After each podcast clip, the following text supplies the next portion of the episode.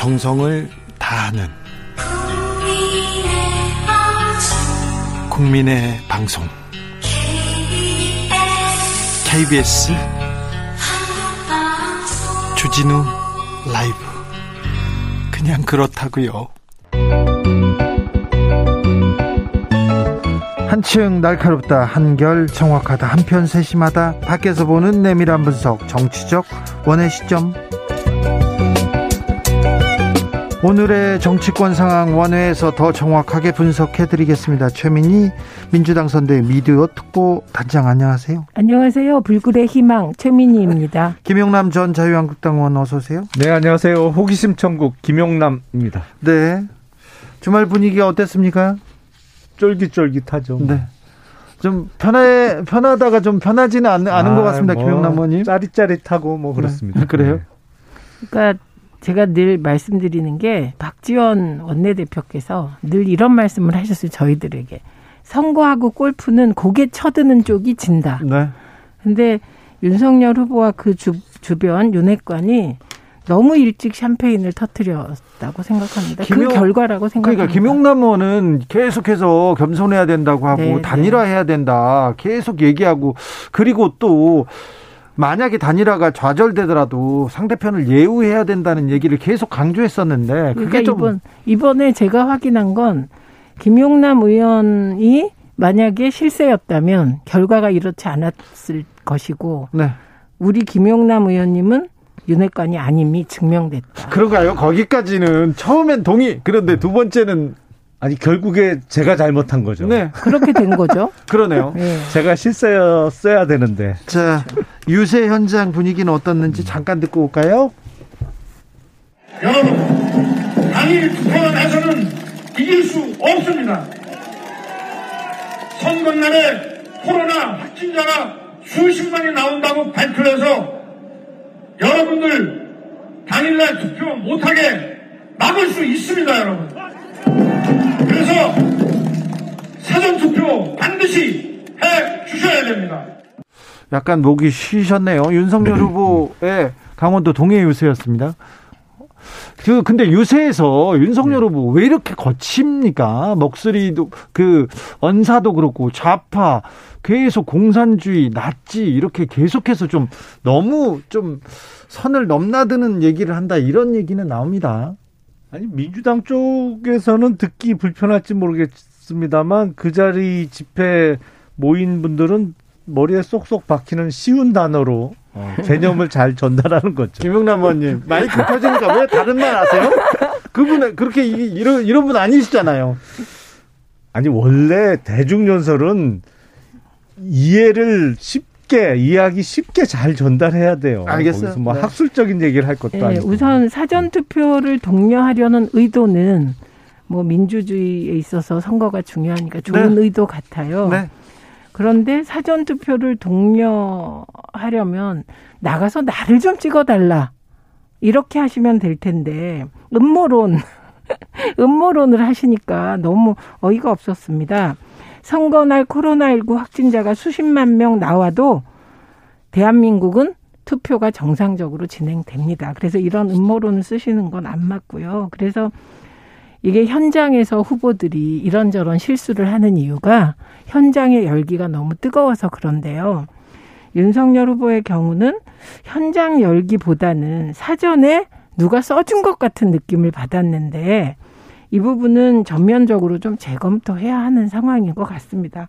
그런데 사전 투표는 많이 해주시기 바랍니다. 이번 주 금요일부터죠. 금요일, 토요일 사전 투표 네, 시작됩니다. 네. 지금 하루에 보통 17만 명 정도 확진자가 지금 나오고 있잖아요. 물론 요일에 따라서 조금 주말 효과를 줄어드는 요일도 있고 그렇습니다만 네, 더 늘어날 가능성도 있습니다. 아 그렇죠. 사실은 그리고 내일부터인가 QR 체크도 안 하기로 했잖아요. 네. 근데 이제 9일 남았는데 예를 들어서 이게 정말 두 배, 세 배 더 많이 나오면 지금 코로나 확진된 분들은 3월 9일 날 6시 이후부터 7시 반까지 예. 1시간 동안 투표하기로 했잖아요. 근데 어 오히려 그 줄 간격도 조금 넓혀야 될 것 같고 이게 절차가 그냥 그 앞선 6시 이전에 투표하는 분들보다 시간이 더 소요될 거예요. 네. 그러니까 그런 거를 우리가 한 번도 제대로 경험하지 못해서 왜냐하면 2020년 총선 때는 확진자가 그때만 해도 많지 않았을 때라 이번 투표소에서 혼란이 있지 않을까 뭐 이런 어 준비를 좀 철저히 해야겠죠. 네. 네. 자, 단일화는 이제 끝났습니까? 근데 단일화가 결렬됐다는 기자회견을 후보가 나와서 했습니다. 어찌 보셨는지요, 최민희 의원님? 깜짝 놀랐죠. 후보가 결렬된 단일화에 대해서 후보가 주고받은 문자 메시지까지 공개했을 뿐만 아니라 또 뭐 이런저런 뒷얘기가 너무 많이 나왔어요. 그래서 결렬됐을 때는 깨끗하게 그 협상 과정은 안 나오는 안 나와야 하는데 기본적인 원칙들이 하나도 지켜지지 않아서 진짜 깜짝 놀랐습니다. 그래서 저는 어, 또 하나는 윤핵관이 없다고 했는데 그 윤핵관 중에 가장 윤핵관이 장재원 의원이었구나. 어, 이런 생각을 하게 됐고 그리고 어, 윤핵관은 단일화를 이루어낼 역량이 없는 분들이었구나. 이런 생각을 했습니다. DJP 연합이나 2002년 노무현 후보와 정몽준 후보의 단일화에 대해서 우리가 이런저런 말을 합니다만 DJP 연합은 신들의 연합이었고요. 실제로 그 이후에 어, 공동 정부를 했습니다. 그래서 경제 분야와 총리 등은 어, JP가 담당했고 당시 자민련이 했죠. 예, 나머지는 이제 민주당이 하는 방식이었고요. 2002년은 노무현 후보의 어, 정말 맏형님다운 결단으로 정몽준 후보가 요구하는 모든 걸 다 받아서 단일화가 성사됐거든요. 그래서 단일화를 성사시키려면 후보가 어마어마하게 통이 크고 맏형님답거나 아니면 DJP 연합처럼 두 분이 다 단일화의 대상들이 다 신의 경제여야 가능한데 그 윤핵관은 단일화를 이루기에는 역량이 미흡하지 않았나 합니다. 김영남 의원님. 2002년 단일화와 관련해서 정, 당시 정몽준 후보 측의 얘기는 전혀 다른 얘기가 좀 있는 것 같고요.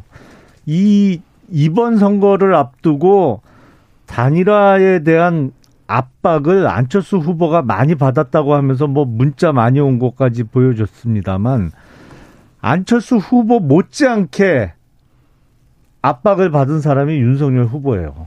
왜냐하면 단일화 해야 된다는 요구가 뭐 그 주변 분들뿐만 아니라 아, 전직 의원들 수백 명도 어, 촉구를 했고 또 많은 또 정권 교체를 바라는 분들이 단일화를 꼭 이뤄내라는 압박을 그만큼 많이 받았기 때문에 이 과정에 대해서 적어도 국민들께 설명드려야 될 필요는 있었던 거죠. 그런 의미에서 윤석열 후보가 직접 기자회견을 자청해서 설명을 드렸던 것이고 문제는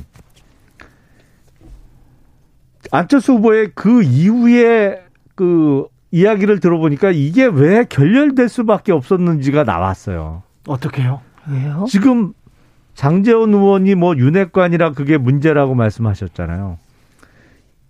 국민의당의 이태규 의원이 당연히 안핵관이라고 생각을 하고 협상을 했는데 안철수 후보께서는 이태규 의원한테 전혀 정권을 준 적도 없고 또 권인희 의원의 설명에 의하면 그건 단일화 협상이 아니었고 그냥 티타임이었던 거예요. 뭐 차담이었다. 뭐 윤석열 이런 후보의 뜻을 네. 국민의힘의 뜻을 들어보러 갔다 이렇게 얘기했죠. 그러니까요. 그 아니 그러려면 뭐 하려고 만났어요. 당연히 양 후보를 대신해서 정권을 부여받고 거기서 협상의 결과로 나온 것이 거의 각 후보의 뜻이다 그래서 거기서 종지부를 지을 만큼 권한을 위임받고 나온 거라고 생각을 할 수밖에 없는 상황이었는데 이태규 의원은 차 마시러 나왔다 뭐 이러니까 황당하죠 저희로서는. 아니 차 마시러 나왔다고 하면 또 문제가 될 것 같아서 제가 정정해 드리면 국민의힘의 요청으로 만났고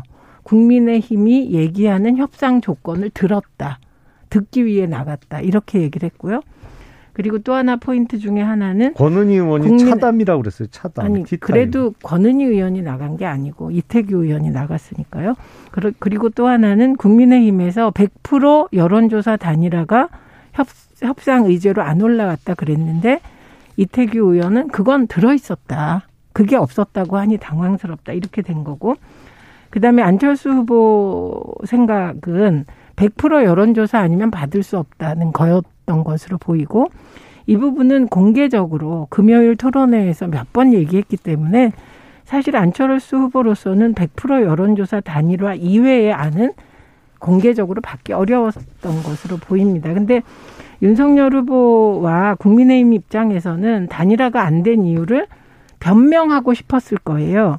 그런데 정치는 상대방과 내가 잘잘못을 가리는 것이 아니라 국민들께 설명드려야 하는 것이기 때문에 책임을 소수 정당인 안철수 후보 당 쪽으로 넘기는 것은 좀 없어 보였습니다.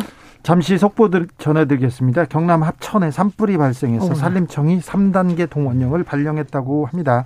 경남 합천 주변 분들은 어, 자세한 소식 들어오는 대로 더 전해드리겠습니다만 어, 뉴스에 좀 귀를 기울여 주십시오. 김태도님께서 단일화 반대합니다. 안 해도 선거 이깁니다. 왜 안철수 후보한테 구걸합니까? 얘기했는데 안철수 후보한테 왜 구걸합니까?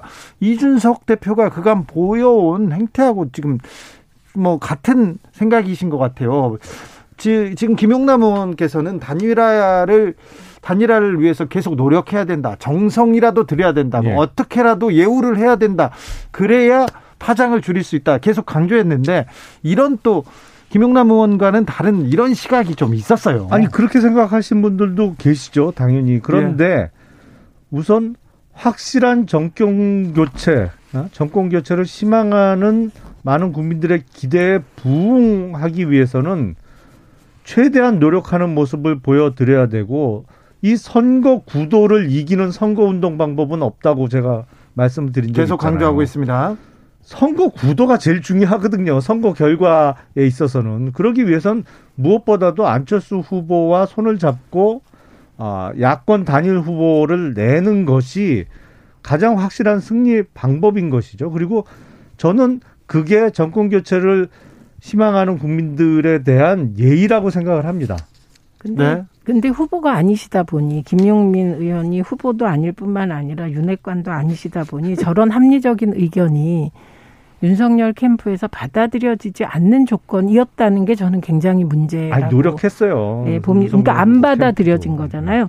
그래서 일단은 객관적으로 보기에도 한 발 떨어져서 보면 어, 저걸 어떻게 안철수 후보가 받을까? 왜냐하면 이준석 대표가 계속해서 단일화 없이 이, 길수 있다는 생각 하에 조롱과 예, 안철수 후보 측에 대한 조롱과 이간책과 여러 가지를 썼거든요. 그래서 어, 저런 상황에서 안철수 후보가 만약에 굴복한다면 경선하지 않고 철수한다면 이제 안철수 후보한테는 철수라는 그 딱지가 더 붙을 테고 도저히 못 받을 것 같았거든요. 한 발 떨어져 보면. 근데 또 된다고 국민의힘 내부에서 얘기하니 어, 어떻게 굴복할 굴복을 시킬 수 있나? 그러니까 음모론까지 돌았던 거 아닙니까? 1053님께서 이런저런 이야기 있겠지만 단일화 안 된 이유는 단일화 안 해도 이길 수 있으니까 안 한 거 아닙니까? 이렇게 얘기하고 2584님 각자 페어플레이 하세요. 단일화 피곤합니다.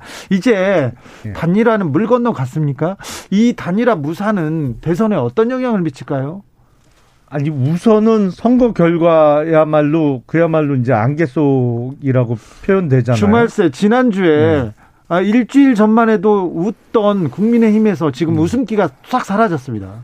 아, 그러니까 따끔하게 뭐 벌 주시는 것 같기도 하고 다들 긴장하고 있는데 저는 대선 결과도 중요하고 선거 이후에 물론 이제 단일화를 통해서 윤석열 후보가 승리한 이후를 위해서라도 단일화가 필요하다고 생각하거든요. 네. 왜냐하면 지금 민주당 쪽이 국회에 워낙 절대 다수 의석을 점유하고 있기 때문에 최대한 아, 국민의힘과 손을 잡을 수 있는 정치 세력과의 연대는 필요하죠. 필요할 수밖에 없어요. 필수적입니다. 네, 그러기 위해서는 소위 반민주당 전선 쪽에 섰던 뭐 안철수 후보가 됐던 아니면 민주당 내에서도 아, 소위 패권 세력에 반대하는 분들까지 다 손을 합쳐서 갈 수밖에 없는 지금 의석 구조거든요. 예. 그러기 위해선 선거 이후를 위해서라도 단일화가 필요하죠. 근데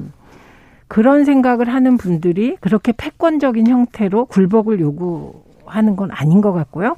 저는 이번 단일화 국면과 국민통합 국면에서 이재명 후보가 프레임 전쟁에서 일단 이겼다고 봅니다. 왜냐하면 이재명 후보는 민주당의 비주류고 한 번도 패권을 가져본 적이 없어요. 그리고 정권 교체를 해봐야 사실 국민들이 정권 교체를 보수 쪽으로 했을 때 경험한 건 IMF 환란 그리고 두 대통령의 구속밖에 없고요. 문재인 정부로 바꿔서 뭔가 잘 될 줄 알았더니 내 삶을 바꾸는 민주주의가 안 됐는데 그 이유가 국회가 너무 싸우고 이게 진영 정치 때문이라는 인식이 있는데 비주류인 이재명이 그걸 깨자. 정권 교체보단 정치 교체하자. 정권 교체해서 적폐 교대되면 뭐 하냐고 안철수 후보까지 얘기하다 보니 많이 가졌다는 민주당, 많이 가진 거 맞아요. 민주당이 우리 다 내려놓겠다. 이렇게 나오면서 의총까지 열어서 결의를 하지 않았습니까? 저도 사실 국회에 있으면서 기득권 양당 패권이 작동하는 걸 봤고 한 번쯤은 다당제로 좀 이렇게 협의의 정치를 해봤으면 좋겠다는 생각이 있어서 이번에는 민주당이 국민통합과 내려놓기 이 부분에서 일단은 점수를 땄다고 봅니다. 민주당에서 정치 개혁안을 던졌습니다. 소위 중대선거구제를 통한 다당제로 네. 지금 안철수 후보나 심상정 후보 쪽에 러브콜을 보내고 있는데 이게 좀 시쳇말로 여기에 속아 넘어가면 낚이는 거예요. 낚인다? 아니 그냥 현실적으로 딱 봐요. 지금 민주당이 사실상 민주당 소속이었다가 이런저런 이유로 무소속으로 나와 있는 분까지 하면 180여석이에요. 예. 그리고 호남뿐만 아니라 웬만한 수도권도 지난 총선에서 압승을 해서 수원 같으면 국회의원 의석 다섯 석이 다 민주당 소속이거든요. 네. 근데 세 명을 뽑는 중대선거구로 바꾼단 말이에요. 그러면 네. 지금 현역 의원 민주당 세 명이 있는 데서 민주당 의원 한 명 뽑는 꼴이에요. 네. 그럼 나머지 한 명은 뭐 아, 국민의힘 소속이 됐던 아니면 국민의당이나 네. 정의당 쪽으로 갈 수밖에 없는 구조죠. 지금 정당 그 구조라면 예. 이거 민주당 의원들이 법 통과시키겠어요? 아, 대선 열흘 앞두고 지금 할 수 없이 저 당 대표하고 후보 눈치 봐서 당론으로 결의하는 척 하는 거지. 척 한다고 보십니까? 아유 현역원들이 어떤 사람들인데 그렇대요. 만약에 민주당이 이 대선 중에 약속한 걸 깨면 저는 네. 혹독한 국민의 심판을 받을 거라고 생각하고요. 심판 받아야죠. 예, 그리고 중대선거구제는 기초자치단체 이하 기초의회에서부터 시작하자는 거고요. 6월부터. 그다음에 국회의원 선거와 관련해서는 연동형 비례대표제를 권역별 비례대표제 가미해서 강화하자는 겁니다. 저는 이걸 꼭 해봤으면 좋겠어요. 그래서 선관위가 비례대표를 백석하라고 지금 계속 지금 건의를 하고 있거든요. 이것만 통과돼도 제3당의 포지션이 커질 거라고 생각합니다. 국회의원들이 자기 권한을 내려놓고 자기 자리를 내려놓고 이 개혁안에 동참할까요? 지난번에도 봤잖아요. 20대 국회 마지막에 연동형 비례대표제 도입하자. 그러면서 정의당 꼬셔서 공수처법 통과시키는데 어? 같은 팀으로 해놓고는 결국엔 국힘 핑계를 댔습니다만 거기도 민주당도 비례대표 전문 정당 만들어 갖고 지금 정의당이 저렇게 당세가 쪼그라든 게 그거 아니에요. 아니 그러니까, 국힘도 만들었잖아요. 아니 그러니까 우리 저희는 미리 얘기를 했어요. 그 연동형 비례대표제 그 의원님. 패스트 트랙으로 해서 그렇게 숫자로 밀어붙여서 의원님. 통과시키면 우리 비례대표 전문 정당 만들겠다고 예고를 했었죠. 아니 쪽으로. 의원님 그러면 국민의힘은 국민의힘이 반대해도 다수결 원칙에 의해서 통과된 법이라도 내가 반대하니까 안 지키겠다 이겁니까? 그럼 그거는 의회 잠깐만요. 의회주의를 아니요. 최민희 김영남 의회주의를 김영남 최민희 거죠. 정치적 원의 시점 여기서 줄이겠습니다. 감사합니다. 네, 고맙습니다. 고맙습니다.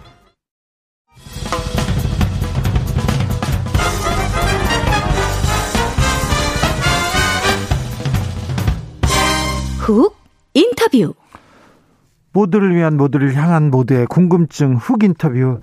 이 더불어민주당이 긴급 의총을 열어서 이재명 표 정치 개혁안을 당론으로 추인했습니다. 우리부터 기득권 내려놓고 결, 결의하겠다 이렇게 얘기했는데요. 윤석열 후보는 바로 정치쇼다 비판했고요. 심상정 후보도 민주당이 선거 때마다 해온 이야기인데 이번에는 책임 있게 완수하라고 했습니다. 민주당의 정치 개혁안 이번에는 어떻게 다르고 어떻게 실천할 건지 직접 들어보겠습니다. 이탄희 더불어민주당 의원 안녕하세요. 네, 안녕하세요. 이탄입니다. 자, 이재명 표 국민통합 정치개혁안 어, 당론으로 채택했는데요. 이 개혁안은 어떤 내용을 담고 있습니까? 일단은요. 네. 이번 개혁안은 저희 민주당으로서는 배수의 진이다. 네. 이 말씀을 먼저 드리고 싶고요. 네. 이 핵심은 무한 반복되는 이 진영 논리를 끝내자는 것입니다. 네. 이 진영 논리라고 하는 게 양당 체제에서 오는 거잖아요. 예. 이것을 사실상 다당제 체제로 바꾸자라는 내용을 담고 있습니다. 네. 그래서 구체적인 내용은 사실 굉장히 광범위한데요. 뭐 대통령제를 바꾸고 국회를 바꾸고 네. 국무총리 장관도 바꾸고 지방구에 바꾸는 내용까지 총체적으로 나열이 돼 있습니다. 네. 뭐 예를 한 가지만 들자면 대통령제의 경우에는 이제 대통령 선거 결선 투표제를 도입하고 네. 4년 중임제를 도입하기로 했습니다. 예. 그래서 결선 투표제가 일단 도입이 되면 다양한 대통령 후보가 완주를 할 수 있게 되죠. 그러고 나서 이제 1등이 되는 대통령 어, 각 승자와 함께 정치 연합이 가능해지는 거고요. 예. 그런 정치 연합의 약속이 실질적으로 지켜지는지를 4년 중임제, 결국 이제 중간 선거를 통해서 대통령이 평가를 받는 이런 시스템이 완비가 됩니다. 예. 그래서 사실상 이제 대한민국이 어, 다당제 국가로 변화하게 되는 그런 내용을 담고 있습니다. 의원님, 양, 진영 논리, 양당 체제 끝내겠다 이렇게 얘기했는데 그러면 민주당이 엄청 네. 많이 내려놓아야 되는데 이게 가능할까요? 일단 저희가 약속한 내용이 많은 국민들께서 가능하기 않을 거다라고 한 내용을 저희가 약속을 했고요. 예. 이걸 당론 결의까지 이끌어낸 것이 사실은 이재명 후보의 힘이죠. 그것이 어찌 보면 사람들이 국민들께서 우리 이재명 후보에게 기대했던 내용이기도 하고요. 네. 그래서 지금까지 이루어진 과정이 사실은 어 지금까지 한 번도 있었던 한 번도 있지 않았던 그런 과정이기 때문에 네. 저는 국민들께서 기대해 주셔도 좋다고 말씀을 드리고요. 이제는 실천하는 일만 남았습니다. 민주당이 기득권을 다 내려놓고 또 편리함도 내, 다 내려놓고 헌법을 고쳐가면서까지 정치 개혁을 한다. 아, 지금 놀랍는데요. 정의당에서는 좀 구체성이 부족하다는데 구체적인 안도 좀 담고 있습니까? 제가 말씀드렸듯이요. 대통령제를 바꾸는 내용, 네. 또 국무총리 장관을 바꾸는 내용, 지방의회를 바꾸는 내용 모두 다 구체적으로 적시가 돼 있고요. 예. 어, 법안도 우리 비리 국회에서 이제 비례대표제 관련돼서 위성정당을 지난 총선 때 네. 설립하면서 비판을 많이 받지 않았습니까? 반 만들었죠. 그래서 위성정당 방지법이라고 하는 것을 어제 당론으로 채택을 했습니다. 네. 그리고 지방선거에서 지방의회 2인 선거구를 없애자. 예. 양당이 나눠 먹는 선거구 자체를 아예 모두 다 없애자. 이런 법도 의결을 했고요. 예. 그래서 구체성이 떨어지지는 않고요. 네. 남은 문제가 물론 한 가지 있습니다. 이제 비례대표제에 있어서 의석 배분을 어떻게 할 것이냐. 예. 그 문제는 추후 제 정치 세력 간의 합의를 통해서 룰을 만들면 된다고 생각합니다. 8043님께서 대선에 지더라도 이번 약속 지키는 건가요? 물어봅니다.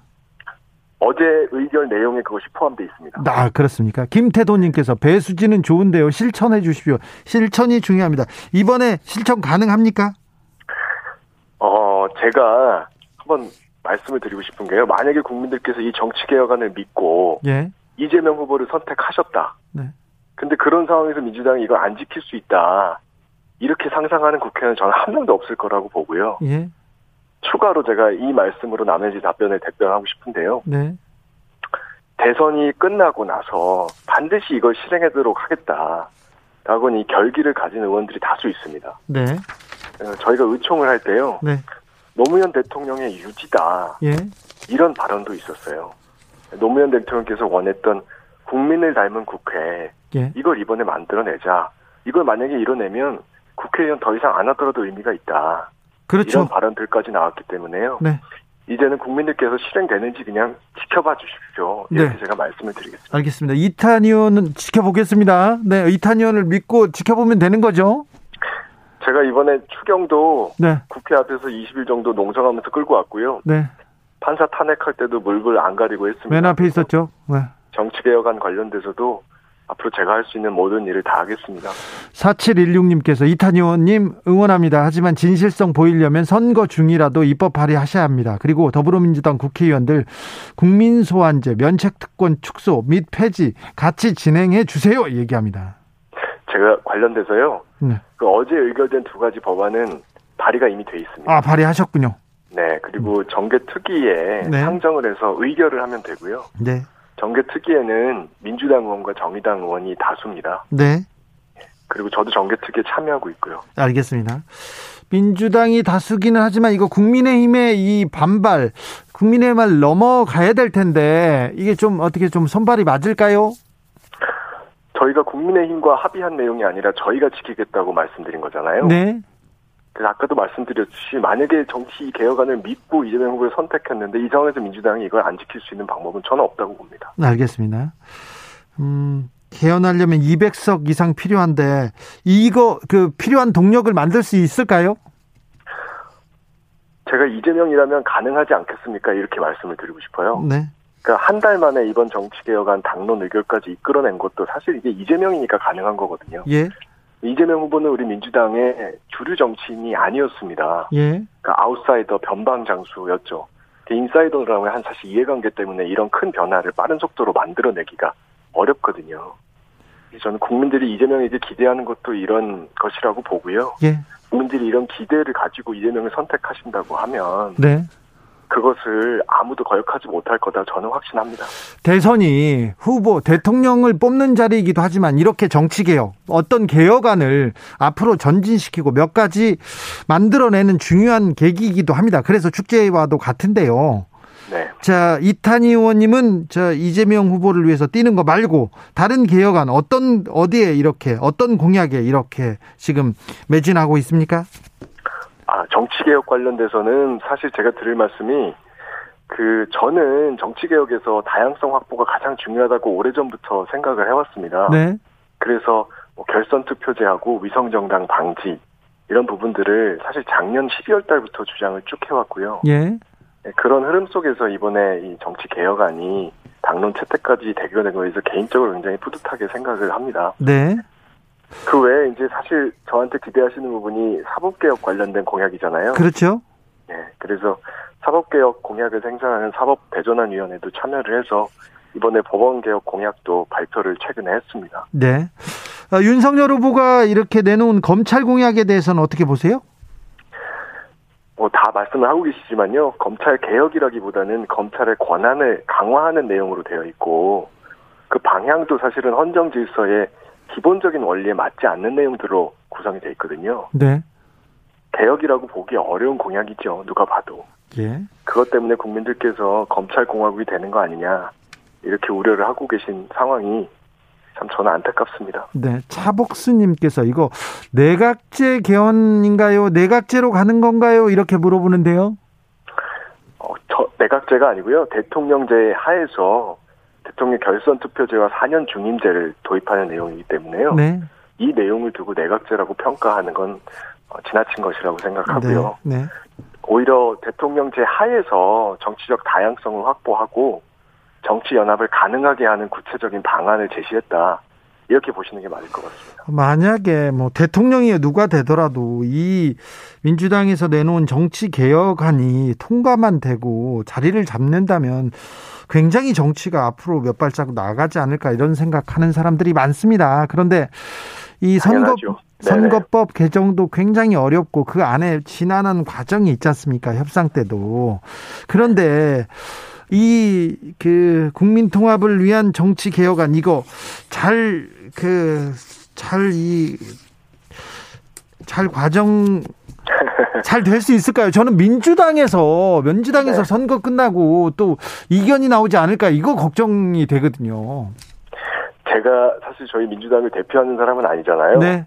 그런데 제가 드릴 수 있는 말씀의 최대치를 저는 말씀을 드렸다고 생각하는데요. 네. 어, 저뿐만이 아니라 어, 반드시 이것을 실행하도록 하겠다.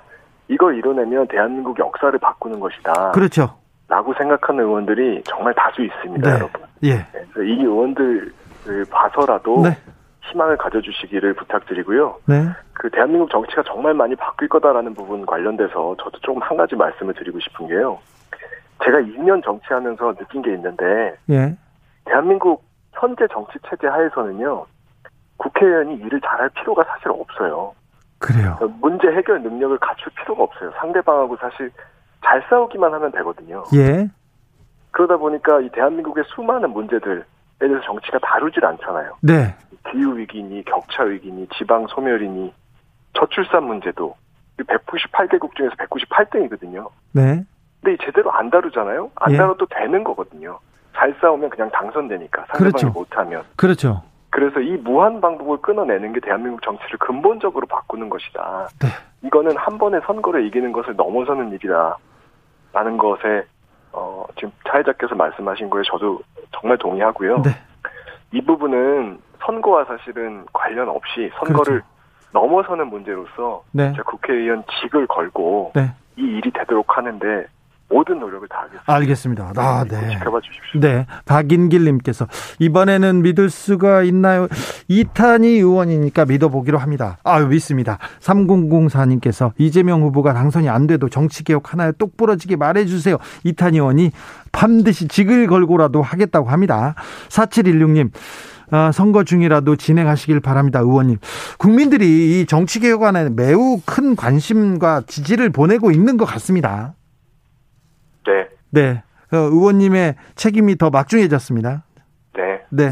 잘 마지막, 알고 있습니다. 알겠습니다. 마지막으로, 마지막으로, 어, 선거 운동 기간, 선거, 선거 운동 기간인데요. 어, 포부 좀 부탁드리겠습니다. 선거 운동에 뭐 포부가 있겠습니까마는 사실 전 개인적으로 첫 번째 대선이거든요. 네. 근데 제가 국회 들어올 때 좀 책임을 다하는 정치인이 되고 싶다 이렇게 말씀을 드린 적이 있어요. 네. 근데 이제 언론에서 저한테 붙여주신 별칭 중에 헌정 사상 가장 성공한 내부 고발자 이런 별칭이 있거든요. 네.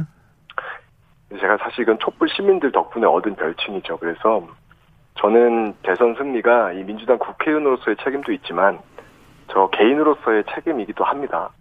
그래서 정말 책임을 다하겠습니다, 여러분. 네. 잘 알겠습니다. 네. 이탄희 의원과 정치 개혁에 대한 이야기 나눠봤습니다. 감사합니다. 고맙습니다. 네. 성인애님께서 빨리 9일이 지나갔으면 좋겠습니다. 서로 헐뜯고 비판하는 거 지겹습니다. 아우, 지겹고 어렵고 그러더라도 눈, 눈 감고 귀 막고 그러지 마시고요. 누가 그래도 나은가, 누가 우리의 미래를 책임질 수 있는지 잘 지켜봤다가 이렇게 한 표 행사하셔야 됩니다. 4567님께서 저출생으로 나라가 존폐가 위협받는 것 같아요. 아이 키우기 좋은 나라 만들려면 투표도 필수겠죠.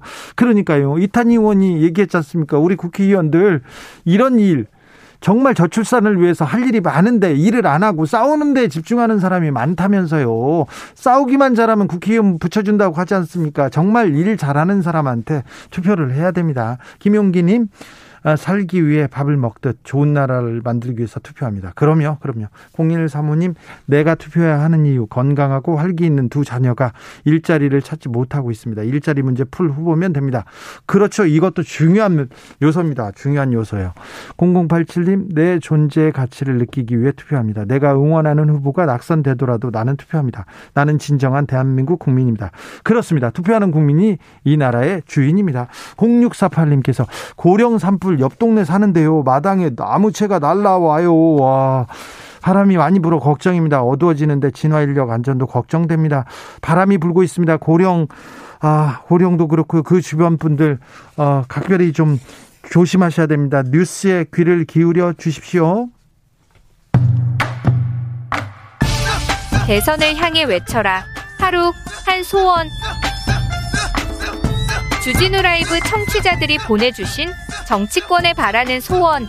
하루에 하나씩 정치권을 향해 날려드립니다. 오늘의 소원은 3381님. 정치인들에게 부탁드립니다. 정치가 국민 앞에서 지지율을 위하여 중상모략을 일삼는 게 아닌 나라를 위한 일을 다스리고 비전과 행동을 보여주는 것임을 잊지 않기를 부탁합니다. 대선까지 D-9일 하루 한 소원 내일도 기대해 주세요.